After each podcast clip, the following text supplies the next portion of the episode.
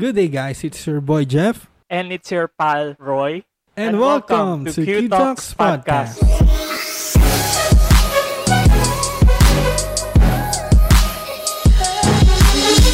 Q Talks Podcast.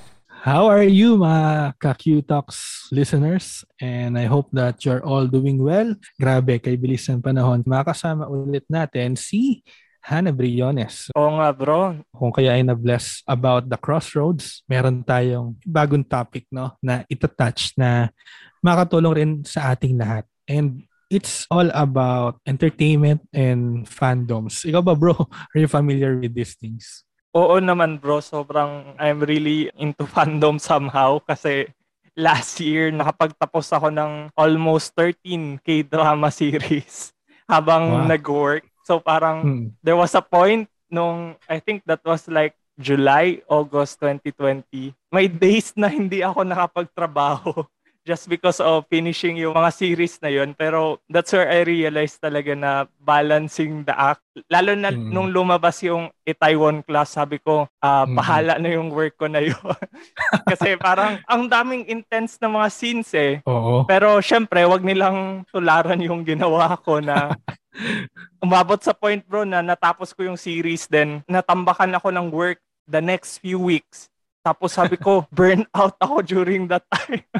so yun, uh, sobrang, it, it was really uh, worth remembering mga ganun uh, na ah. situation. Pero I think it was worth sacrificing. Pero it took a toll on me. That's why we have to be careful on how we spend our time. Ikaw naman bro, may mga ganun ka rin ba? Meron din at yan yung pag-uusapan natin mamaya. No? And hot issue yan ngayon eh, di ba? Kasi pwede ba yung Christian ka tapos nanonood ka ng mga k-drama, nakikinig ka ng K-pop or to kanta na hindi mga Christian ang mga lyrics, di ba?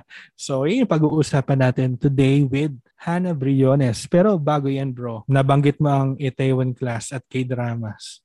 Mahilig ka ba sa mga Korean food and entertainment? Oo bro, marami tayong kinain ng mga Korean noodles last year. Every night pa. And marami na rin akong napanood ng mga K-dramas. Sobrang dami nila in just one year. Isipin mo, 13 K-drama series. oh, ah, good times, no? Yung mga late night noodle hangouts natin. 'Di ba ikaw din bro, nanonood ka? Oo bro, marami-rami na rin ako napanood ng movies at series sa Netflix. Pero pinaka tumatak sa akin na Korean sa akin ay ang K-pop music because as a music lover, talagang nahook ako sa mga tugtugan nila lalo na sa BTS.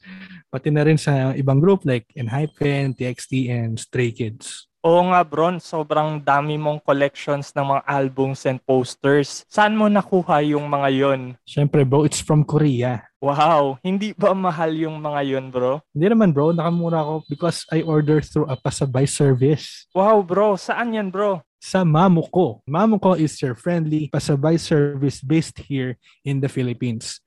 Meron ka bang mga items or food from Korea na gusto mong may uwi sa bahay nyo? Mamuko offers buying assistance for your Korean needs. From clothes, skincare, food and snacks, K-pop albums or DVDs, Mamuko can help bring them home to you. They will consolidate your orders para you can order anytime you want and sabay-sabay siyang isi-ship pag feeling mo tapos ka na mag-shopping. They also have flexible payment options kaya hindi mabigat sa bulsa. Wow! Makaka-order na ako ng mga authentic Korean noodles at saka mga damit katulad kay Park Soo-joon. Yes, bro! All you have to do is visit Mamuko on Facebook, mamuko.ph on Instagram, or mamukoph on Twitter. That's M-A-M-U-C-O para masimulan mo na ang pag-online shopping mo all the way from Korea. Mamuko, your friendly pasabay shop.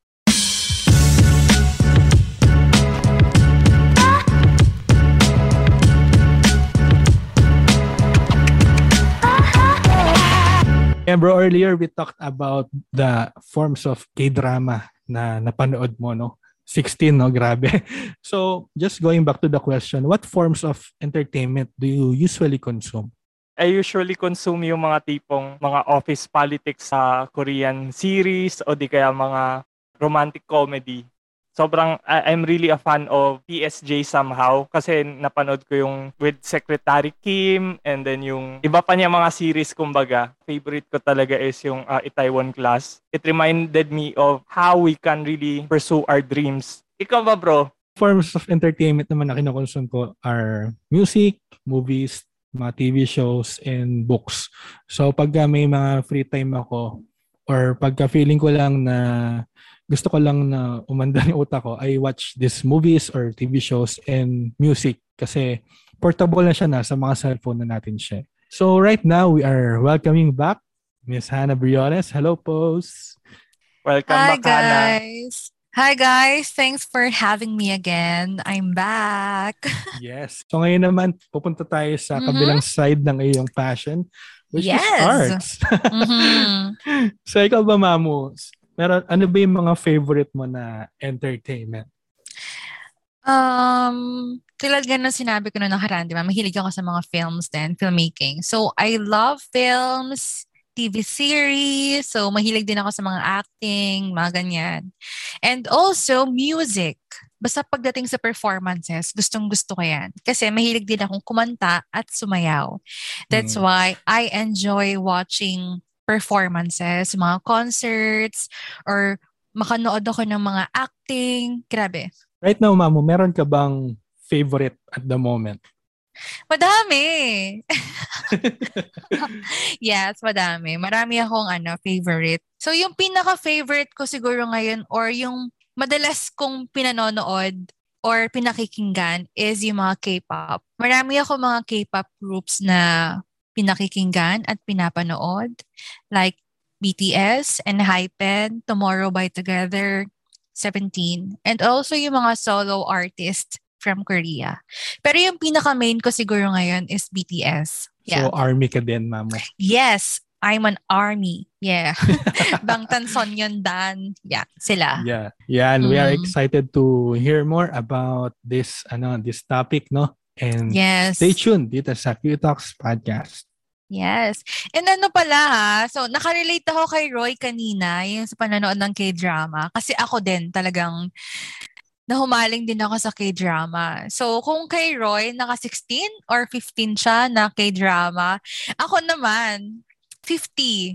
50 lang naman. Dami. yeah, 50 lang naman. This year lang naman. Oo. Grabe. Mm. Akala ko intense na yun. yung akin, bro. Meron pang mas intense. Yes, oo. And baka ano, magtaka kayo kung paano ko napagsabay yung K-drama. Tapos, meron pa akong grad school, di ba, nasa, nag-aaral ako ngayon. Mm. As may work pa ako, di ba? So, baka nagtataka kayo kung paano ko siya napagsasabay. And so, what's, whatsoever. Mamaya pag-uusapan natin kung paano ko ba siya napagsabay-sabay. Yeah, exciting. yeah. Ano yung mga top 3 K-drama series mo na napanood mo? Wait lang, may listahan ako. eh. Wait lang, babalikan Ah. ko. yes, may listahan ako dyan. Para, ako nililista ko siya kasi para hindi ko malimutan yung mga titles. Para every time na naaalala ko na na-inspire ako sa ganitong palabas, nababalikan ko siya. Pag may mga nagtatanong sa akin, ano yung maire-recommend mong panoorin namin? So, nililista ko siya.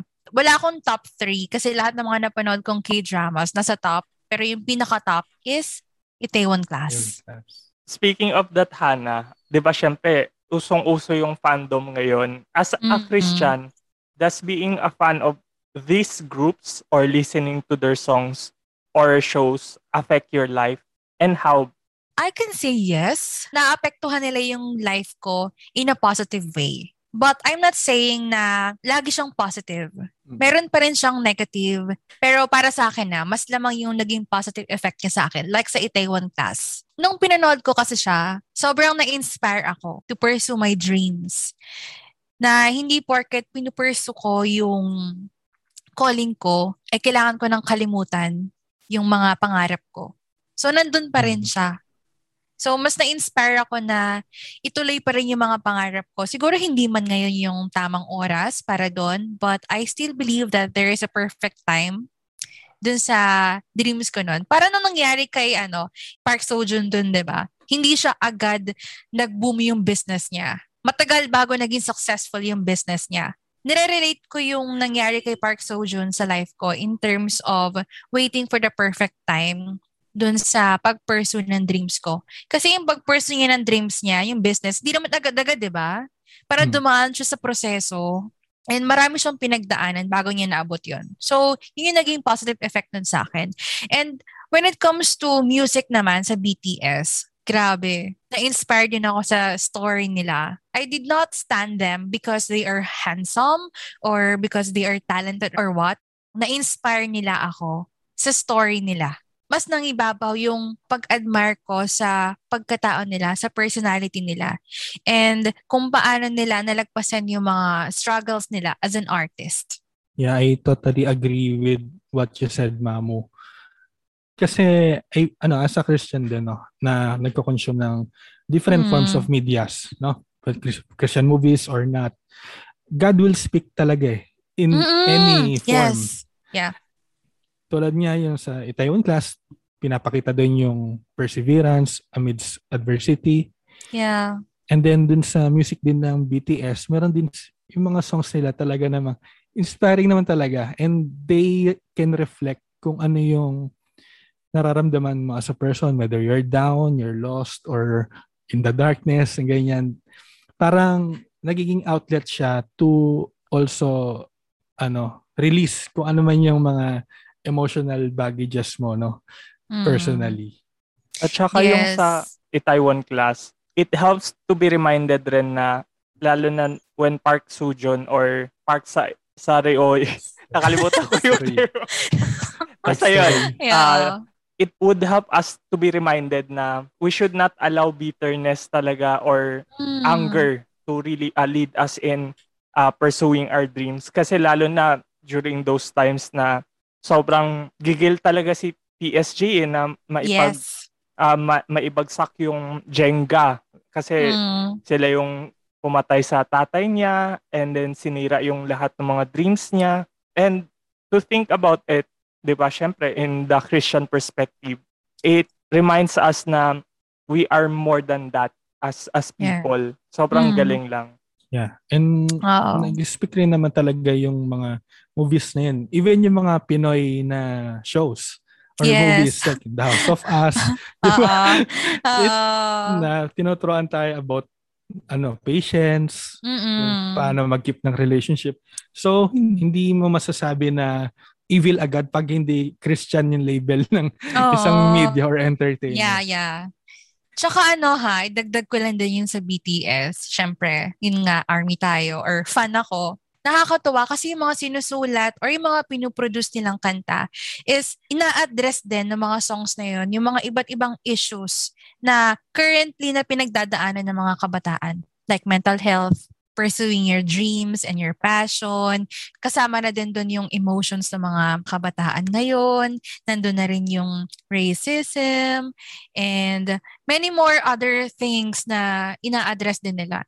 Nakakatuwa din na ginagamit ng BTS yung platform nila uh, to give hope sa mga kabataan like uh, sa pag-pursue ng mga dreams and passion and also yung mga climate change, may mga movement sila mm. na ganyan, yung sa love yourself. Tulad na sinabi mo kanina, naniniwala ako na God can use anyone. God can use any object or kahit na ano pa yan, kahit na ano yun. Kasi personally sa akin ha, kahit yung song nila hindi directly na Christian song siya or worship song siya, nakapag-minister yun sa akin. Mm-hmm. I remember that time na sobrang down na down ako. But still, I have to do my work as a counselor. Tapos napakinggan ko yung kanta nilang Lights. Grabe. Nakakatawa kasi yung song na yon. Parang, feeling ko, parang team song ko yon. Team song ng buhay ko as a counselor. Mm-hmm. Kasi, as a Christian counselor, I serve as a light sa mga students. And mm-hmm. may line kasi doon sa ito, um, I feel a little helpless right now. English translation na. So yun, I feel a little helpless right now, but I still feel like I can save someone. Para sa akin ha, kahit na may pinagdadaanan tayo, even if we feel like we are uh, in the darkness or kahit feeling natin na parang we are helpless or hopeless, we can still be a light to someone. Mm. Yun din yung lagi ko sinasabi sa mga kabataan, eh, sa mga students namin, na kahit may pinagdadaanan ka, kahit na hindi ka okay, pwede ka pa rin magsilbing liwanag sa mga tao sa paligid mo. Tapos Yeah. mayroon pa, tas mayroon pa ditong line na, You're my light, you're my light, always shine into my heart. Tapos ito Oh. pa, no matter how far apart we are, your light still shines on me. Mm. 'di ba? Para sa akin na, parang kanta ko rin siya kay yung line na yon. Parang gusto ko siyang i-dedicate kay Lord kasi sometimes ah, kahit na feeling ko ang layo-layo ko sa kanya, nag-shine pa rin yung light niya sa akin. Nakikita ko Mhm. pa din yung liwanag niya sa buhay ko, Mm. 'di ba? So, alam mo yun, parang yung kantang to, hindi siya directly about Jesus or about God or about being a Christian, but still yung mga lines, yung pagkanta ni Jungkook, parang nakapag-minister siya sa akin. Ginamit Yeah. siya ni Lord to encourage me to, alam mo yun, to lift up my mood. And nakakatuwa kasi I can still recognize na si Lord yun. Si Lord yung kumilos para marinig ko yung kantang yun. Mhm. Yeah, I love that. And I also love that song. Parang Yes. kinalibutan niya ako nung kinukwento mo mo. Di ba? Kasi, ano, mm, and is, isa rin sa mga bands na fina-follow ko is yung The Juans. Mm, And yeah. they are openly Christian. Na, Yes. And yung mga songs nila, hindi naman talaga nililabel nila as Christian songs. Yes. Oo. Pero yung mga songs nila is very inspiring at Totoo. tumutugtog rin sila sa mga bar. Yes. And oh, I also love one, the ones. Gustong gusto ko talaga Mm. sila. So through that, no, yung mga tao na unbeliever, nare-reach din nila. Mm-mm. through that platforms. Yes. Yes, yes. And marami rin ako nakita mga stories na naging Christian sila dahil sa kanila kasi minsan nagla-live sila para mag-devotion. Then pag mayroong mga fan meeting, mayroong worship time, ganun. So, God can still use and will Yes. use Mm-mm. yung mga nasa secular world kung tawagin. Ah, totoo. And ano, I really admire those artists na ginagamit nila yung platform nila. Alam mo yun, to be a light, to give hope sa mga tao. 'Di ba? Kasi pwede naman nilang piliin na, alam mo yun, pwede naman nilang piliin na gawin na lang nila yun for fame, 'di ba? But still, alam mo yun, ginagamit pa rin nila yung yung ano, yung platform na yun, ginagamit nila yung kanilang um, talents and skills or yung meron sila to give light. Na-amaze ako sa mga ganong Hmm. artist. At saka mapapansin mo rin talaga uh, by the songs that they produce, Mm-mm. uh, the things na ginagawa nila during the interviews. Doon mo Yes. makikita yung heart nila na kung ano yung mga sinasabi nila, if it's all about inspiring people, by their words, kung puro me, myself, and I, yun yung Oo. mga kailangan bantayan talaga na, Mm-mm. na should I follow their music, di ba? Yes, yes, yes. Yun din ang kailangan din i-consider. Kasi sabi nga nila, di ba, out of the abundance of the heart, the mouth speaks. Nakakatawa din na ano, no, nakikita natin yung puso ng mga artist through their songs, through their crafts, di ba? Totoo yun. When it comes to that, do you consider being part of a fandom form of idolatry and why? Um, let me ask you this. Um, ikaw ba personally, ano yung pagkakaintindi mo sa idolatry? Anything that replaces God in my heart, that's what you call idolatry. And na, Mm. na even to the point na you are totally consumed by uh, material things eh. It can Mm. also be relationships, yes. work mo. Kumbaga, it becomes the reason why you live life. So, yun yung akin. Ikaw ba, Hana? I can say it can be. Pwede. Posible siya. Kaya yun dapat nating, ano, dapat nating ingatan. Mga idols natin. Sometimes, it's true that they give happiness. 'di ba? Ang saya sa feeling na napapanood natin sila, napapasaya nila tayo every time na may mga surprises sila or every time na meron silang pasabog sa atin, natutuwa tayo. And sometimes, yung mga kanta nila or yung mga crafts nila, ng mga nilalabas nila, we feel like nako-comfort tayo. And minsan, kapag yun yung nakikita natin parate, nakakalimutan na natin kung ano ba talaga yung source of true happiness and joy natin. Ano ba talaga yung true source ng comfort na nararamdaman natin, di ba? Yun yung nakakatakot. Pero hindi ko sinasabi na lahat ng pag-idol, lahat ng pagpa-fangirling or fanboying sa mga yon ay idolatry na. Because there are still some people na fan na they know how to balance and they can still recognize that God is the only God of their life at wala nang iba. I agree to that. And ako mm. kasi personally, uh, marami rin ako mga groups and artists na favorite. Mm-mm. Like The Juans, yeah. BTS, Four of Spades, yes. sila Unique. Ayan, favorite ko mm. sila. Pero I do not make them the ultimate thing in my life. Yes. And pag, pag doon lang umabot sa ganong point, doon lang siya nagiging mali eh. Yes, they, their songs, Oo. their music can be a source of, or a, a tool of joy yes. or happiness. Yes. Pero hindi sila yung pinaka dapat hinahanapan mo ng comfort and joy. Nagiging close talaga sa mga puso natin yung mga sinusupport natin kasi mm. nag invest tayo sa kanila eh, no? Yes. So how, as a fan then, Mamo, how do you set mm. boundaries in spending your time, talents, and treasure when supporting them? So unang-una is prioritizing talaga eh. Dapat lagi mong tanda or lagi mong alam kung ano ba yung priority mo. Naniniwala kasi ako na when it comes to fangirling or fanboying, mayroong mga iba't ibang phases yan. So dumating ako dun sa phase na parang I used my time, I used my time a lot sa panonood ng mga videos nila, music nila, or whatsoever, to the point na nako-compromise ko kung ano yung dapat kong gawin. Like for example, may exam ako. Nahirapan ako noon na mag-concentrate sa pag-aaral kasi mayat maya nagpo-post sila sa Weavers or mayat maya may ina-upload na videos or pictures. So, kaya nahihirapan ako mag-aral. So, uh, what I did was, um, kasi ako, every time na may gagawin ako, nililista ko yun for the day. For example, bago ako mag-start ng araw ko, meron akong parang to-do list. Parang ito yung gagawin ko for this day kapag sa tingin kong nadidistract na ako ng music nila or nadidistract na ako ng mga applications ko, like yung Weavers or VLive or YouTube or Twitter, ang ginagawa ko, nagfa-fasting talaga ako sa kanila. Nagfa-fast ako. Pag alam ko na it consumes most of my time, in-off ko muna yung wifi ko para walang notifications. Yung music ko, instead of listening to their music, iba muna yung pinapakinggan ko, like instrumental, mga classical music, yung mga ganun muna. So, para makapag-focus ako dun sa ano, ginagawa ko. I also think na those artists are just like me. Tao din sila. Meron silang hobbies, may likes and dislikes sila. And kasi um, naniniwala ako kaya nagkakaroon tayo ng mga idols or mga idolo like them because sometimes we think um or we tend to admire them or to like them because we feel na they are better than us.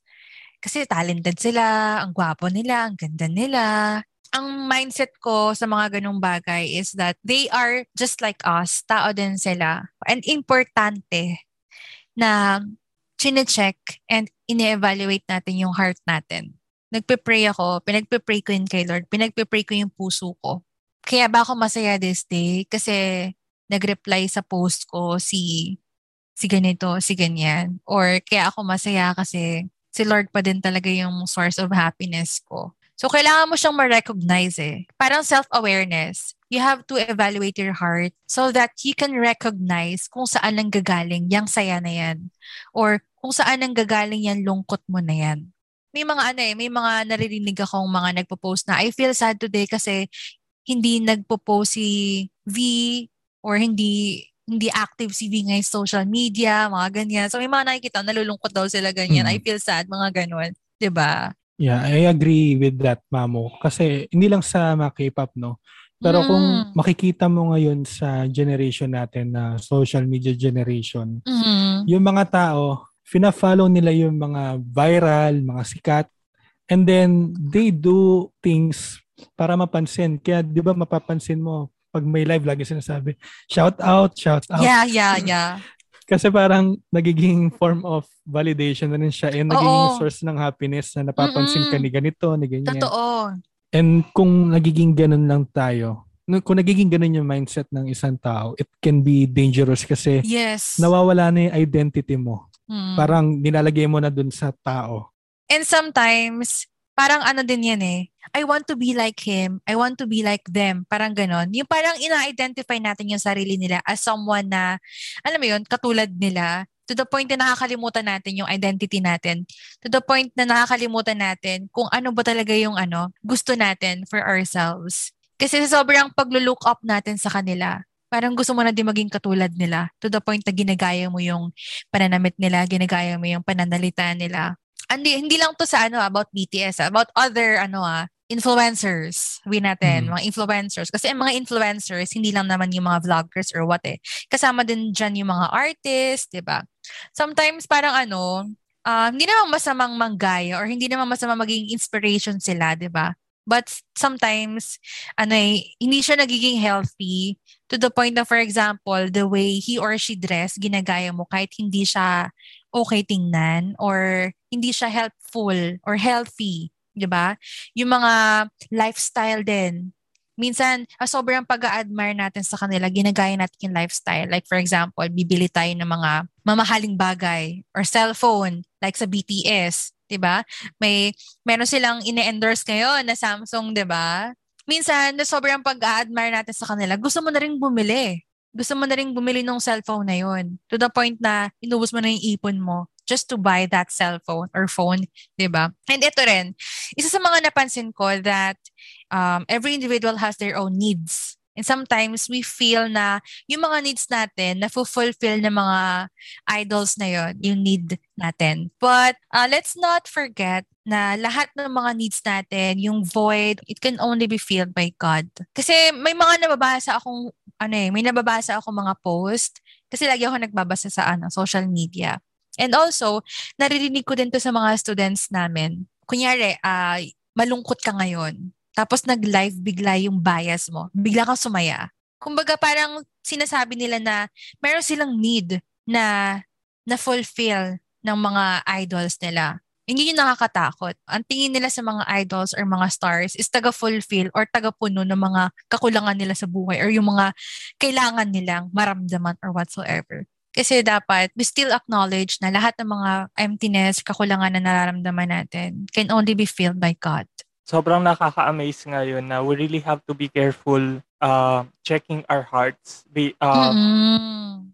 Kumbaga, instead of checking yung external actions mo, ay, dapat konting oras lang. Pero yung motive behind it pa rin kumbaga. Kasi uh, what's inside of you will always reflect on the external rin. Gusto ko yung sinabi mo, Hana. Those idols, those influencers, they are all human beings at the end of the day. Mm, Kasi hindi yeah. din natin alam yung yung struggles nila behind the, those cameras and na those people also experience burnouts. Kaya mm. there are times na they just want to take a hiatus to take care of themselves, kumbaga.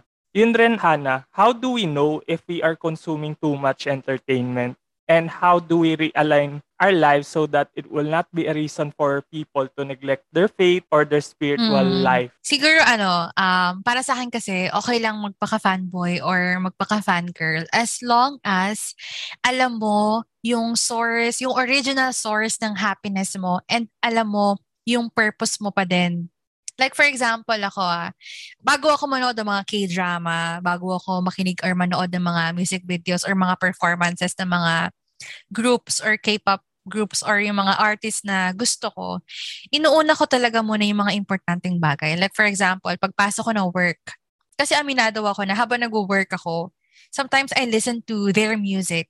Diba? So, ginagawa ko, before I work, nagka-quiet time muna ako. I pray, uh, I read the Bible, nag-journal ako. So, meron akong journal. So, doon ko lahat sinusulat ng mga lessons or mga realizations ko, yung mga tinuturo sa ni Lord and whatsoever. Parang yun na kailangan unahin palagi eh. And paano ba natin malalaman if you are consuming too much entertainment? Siguro kapag mas nauuna mong panoorin or pakinggan yung mga artist na gusto mo kaysa sa yung dapat mong gawin. For example, instead of attending online church or online service, mas pinipili mo manood ng ASAP or mas pinipili mong makinig or manood ng mga music video. Importante na lagi kang nag-check ng puso mo and ng motives mo. And how do we align? How do we realign? So ako, ang ginagawa ko kasi sa mga ganyan is, yun nga, fasting talaga. Parang I take time na wala mo ng music, wala mo ng videos or kung ano man. Just me and God. Kami lang guusap. Nag-aalat ako lagi ng oras para doon. I also pray about that na hindi ako umabot sa punto na, alam mo yun, mapalitan kung sino talaga yung source ng happiness ko, ng joy ko nanonotice ko din na sa mga ibang mga tao. Kasi ako very observant ako, lalo na sa mga ngayon, sa pagiging fan. Yung mga Christian fans, ayan, ang dami kong friend na ganyan. Whether Christians or iba yung religion nila or iba yung belief nila.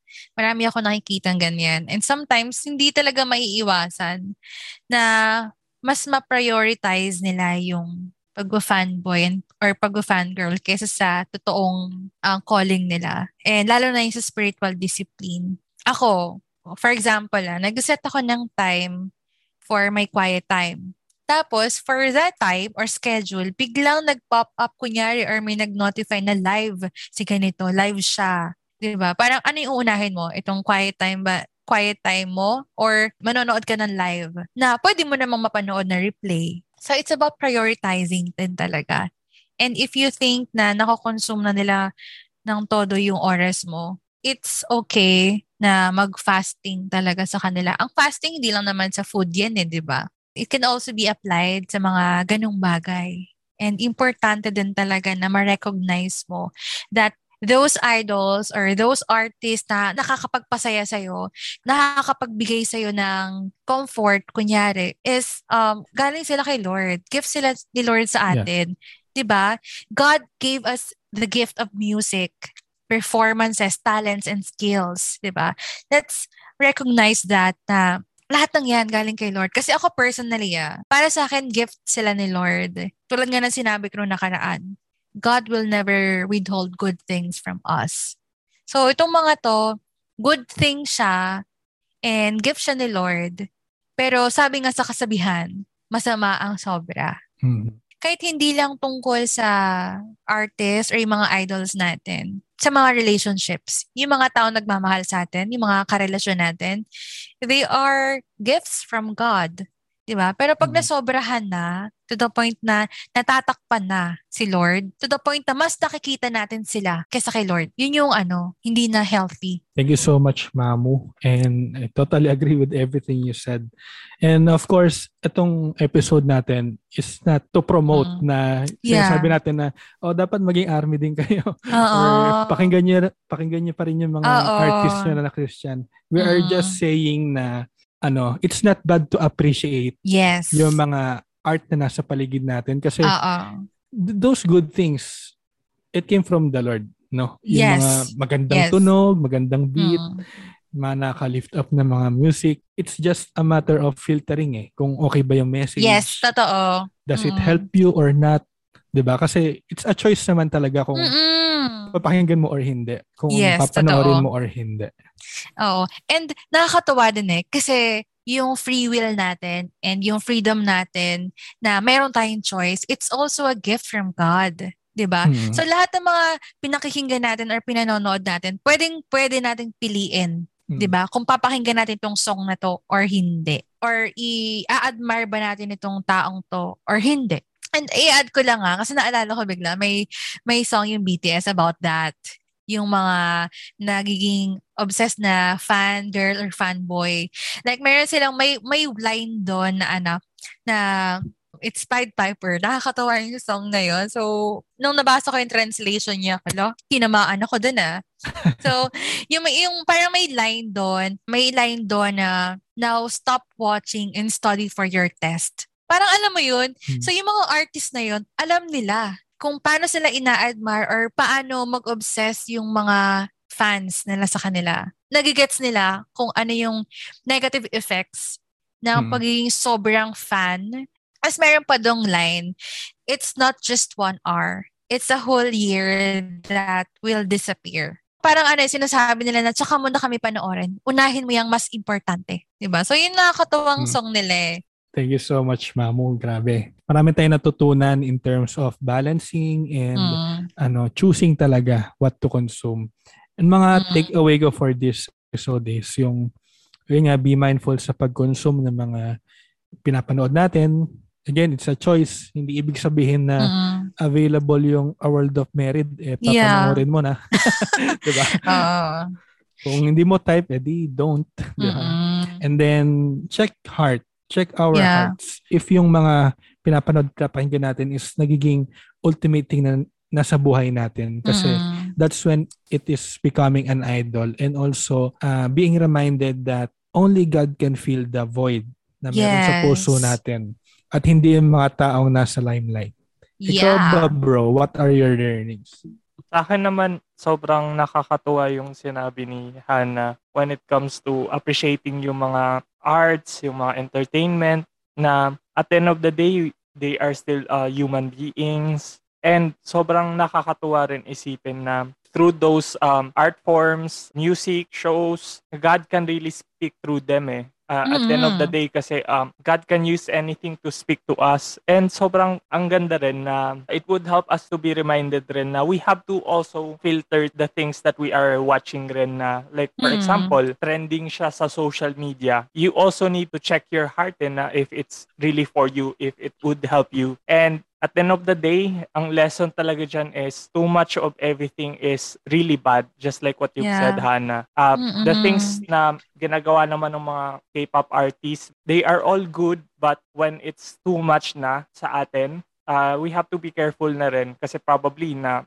papabayaan natin yung mga work natin, katulad ko. Mm. yeah, thank you so much for sharing everything, Hana. Marami kaming natutunan and for sure, yung mga nakikinig ngayon, marami silang natutunan. Oo.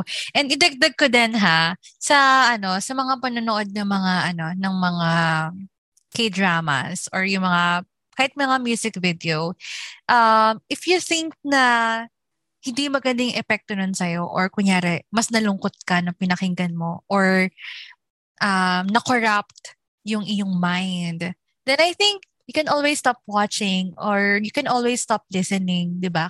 Kasi minsan eh, um, ang tendency ng mga tao, once na nasimulan nila yung series na yon panoorin, or once na napakinggan nila or inistan nila yung group na yon, parang feeling nila kailangan nilang tapusin. Even if na hindi na to helpful sa kanila or hindi na maganda yung nagiging epekto nun. 'Di ba?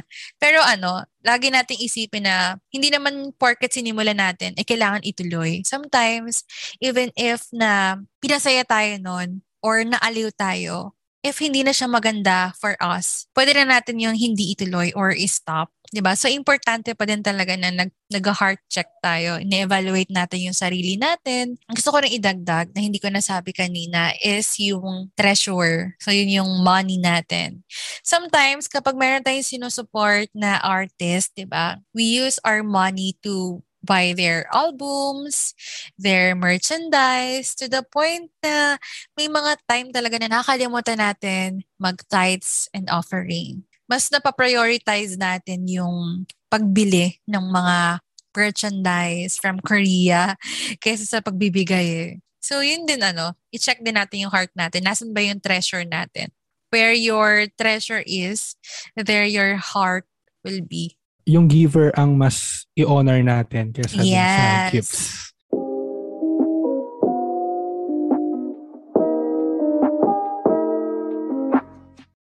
Who are your personal heroes and why? Siguro yung mga naging hero ko ngayong pandemika. Unang-una yung mga students talaga.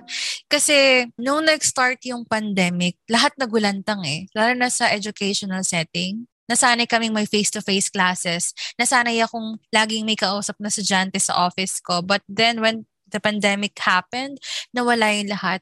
Kaya ako sila kinoconsider as my heroes kasi yung mga uh, messages nila and to think na mas bata sila sa akin, alam mo yun, kahit na ikaw yung helper and sila yung natutulungan mo, they can still help you eh. Tapos, kumbaga, they don't have any idea kung paano nila ako natulungan ng sobra.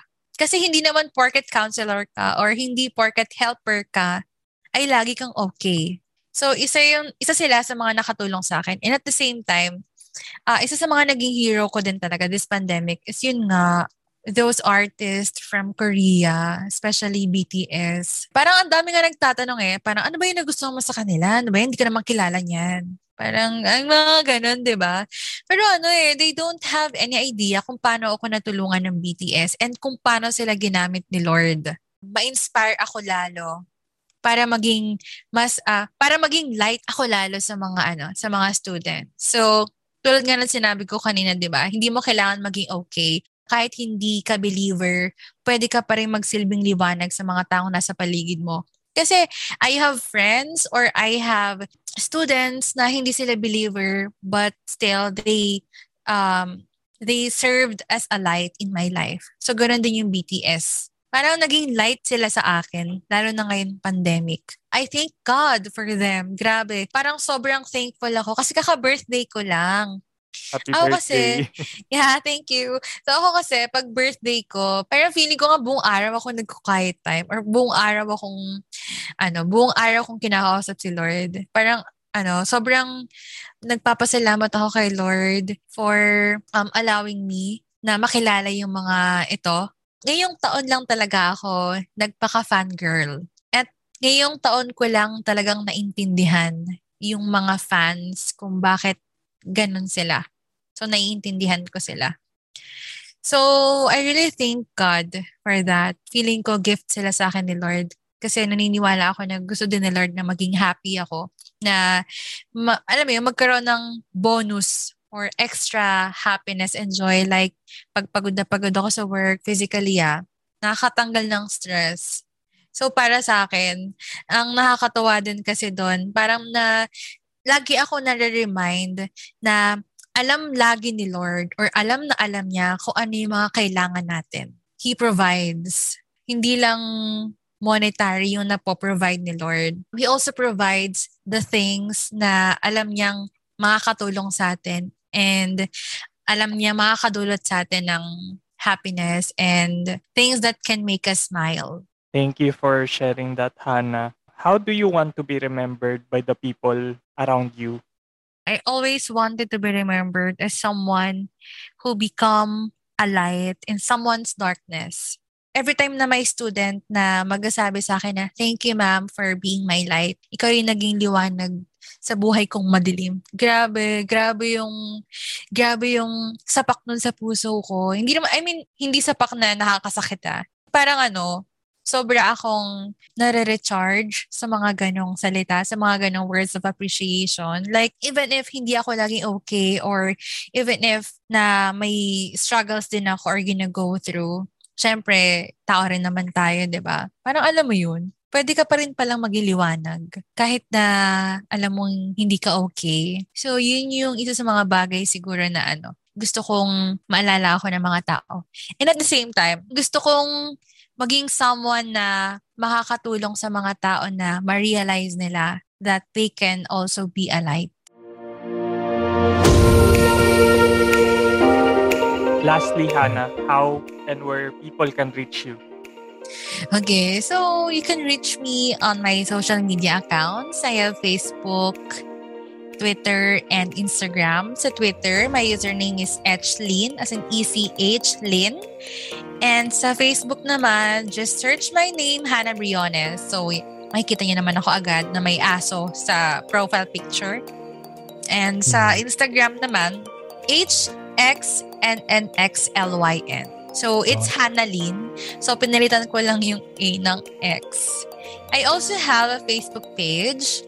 It's Hannah Briones Photography. So, sabi ko nga, di ba, even if I'm uh, pursuing my calling, I also pursue my passion, which is art. So, nagpo-post ako doon ng mga pictures ko na kinuha ko. Ah, hindi ko picture. hindi picture ko. Yan. So, yeah. Yan, thank you so much, Mamo. And gusto ko rin i-honor si Mamo kasi si Mamo yung nasasabihan ko ng mga about sa BTS na things. Parang siya yung main person ko when it comes to K-pop things. So, thank you, Mamu. And matagal rin kami hindi nakapag-usap ni Mamu. Yes. And ngayon lang and, ulit dahil sa BTS. yes, imagine ha. Because of BTS, nagkausap tayo ulit. And yun din ang maganda sa mga pag-fanboy and pag-fangirl. Kasi, kapag nagiging fan ka, mayroong fandom eh, di ba? So, yung yung mismong fandom hmm. na yon sometimes you can use that platform para mas makapag-share ka pa ng light sa ibang tao. Mas nagiging connected ako sa mga tao. I thought na imposible na kasi nagkaroon ng pandemic eh. Naging parang bridge siya to connect with people. 'Di ba? Hmm. Eh nakakatuwa kasi you have the same interest eh. Hmm. So hindi mahirap na makipag-connect sa kanila and hindi mahirap na makapag-share sa kanila about yeah. God. 'Di ba? Mm-hmm. Yeah, ginagawa ko nga rin minsan mamo pagka may binebenta akong album. Mm-hmm. Ilalagyan ko siya ng Psalm and Proverbs na book. so, yes. nagagamit ko siya as tool na mag-share din kahit papaano ng Mm-mm. ano, mga biblical things. And speaking of that, no, no tayo ay naging ano, BTS Army, fandom, and at the same time, ano rin tayo, brothers and sisters in Christ. Gumawa tayo ng bagong venture na ang tawag ay Mamo ko. Yes! Ikaw ay, at tayo ay merong giveaway para sa mga yes. listeners natin. Uh-oh. So, paano ba ito, Mamo? Yeah, so sa kami sa Mamo ko, of course, magkakasama kami dyan nila Jeff. We are giving away sealed albums, merchandise, and other things as we celebrate our small beginnings. Yes, small beginnings, of course. So, ang kailangan lang nilang gawin is to visit our Facebook page, www.facebook.com slash mamokoph M-A-M-U-C-O-P-H yun ah. M-A-M-U-C-O-P-H, Mamuko PH. And then, doon namin ipopost yung full mechanics ng aming giveaway event. Ang kailangan nyo lang gawin is to like and follow us. So, unang-una is sa Facebook page namin. And sa Twitter, MamukoPH also, yung username namin. And sa Instagram, mamuko.ph. Ang kailangan nyo lang gawin is to take a screenshot na naka-follow kayo sa amin and i-comment nyo yun dun sa giveaway post namin. And of course, you have to comment the group you stand and of course, you have to tag your motes. Okay? So, yun lang kailangan nyo gawin. Napakadali lang. Sali na kayo dahil you can win sealed albums, merchandise, yeah. and different K-pop merch. Care yes. of Mamo ko. Yes, and this episode is also brought to us by Mamuko. So visit the Facebook page, Twitter, and Instagram. Thank you so much, Mamu, for your time and sa mga listeners natin na nakasama natin in this episode. We appreciate you all and we are happy na kayo ay nakasama pa rin namin. Of course, you can also follow Q Talks on Facebook and Instagram at you can also join our Facebook group, Go Adulting From Scratch. And you can follow me on Facebook, Jeffrey Zibrig, and on Twitter at BroJeff. And you can also follow me on TikTok, Royalty7, and you can also check uh, my Facebook page, Roy Katurla. Yan. See you again in our next episodes. We are blessed and we are happy to serve you. Once again, it's your boy Jeff. And it's your pal Roy. Kita-kits po tayo. See you.